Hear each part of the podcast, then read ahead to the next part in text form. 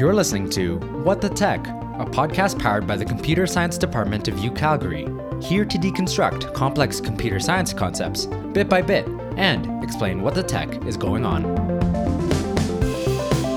My name is Paolo. My name is Lynn. We hope everyone's had a great summer so far and that you're excited for all the great things this fall semester has in store for us. If you're a new listener here, welcome. If you're not a first time listener, thank you for tuning in again. We really truly appreciate all your support and we hope you've enjoyed the show thus far. We'll be back next week with some more regular programming, but we know a lot of the department is busy focusing on getting this new semester started. So, we wanted to take this week to reintroduce the show for those who are listening in for the first time. On the show so far, we've talked to U Calgary's professors and students, both graduate and undergraduate, to get the bottom line on each guest story, what they do, and what this means to you in your daily life.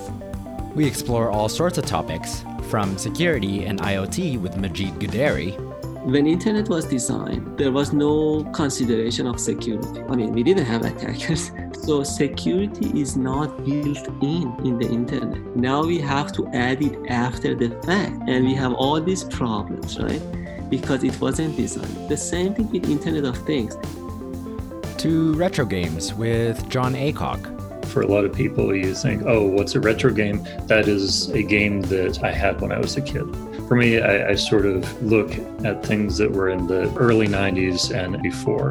But uh, I, I realize that, particularly for a lot of the students that I teach in my retro game class, this is really ancient history for them. like, I get that.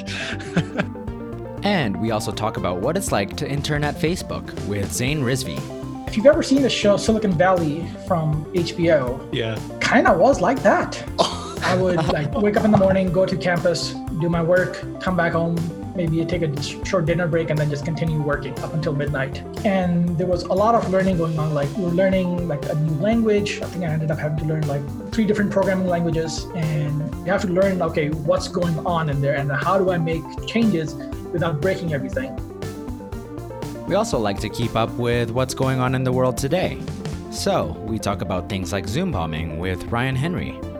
Yeah, I'm personally not so worried about the Zoom bombing problem as others. Usually during the semester, I'll get at least one or two phishing attempts against me. And hmm. instead of just ignoring the phishing, I usually engage with the phishers and share the interactions. So I- I've actually been kind of like hoping that someone will try to Zoom bomb my lecture so that I can like try to engage in a dialogue with them. But like, hey, what made you think this was like a fun thing to do?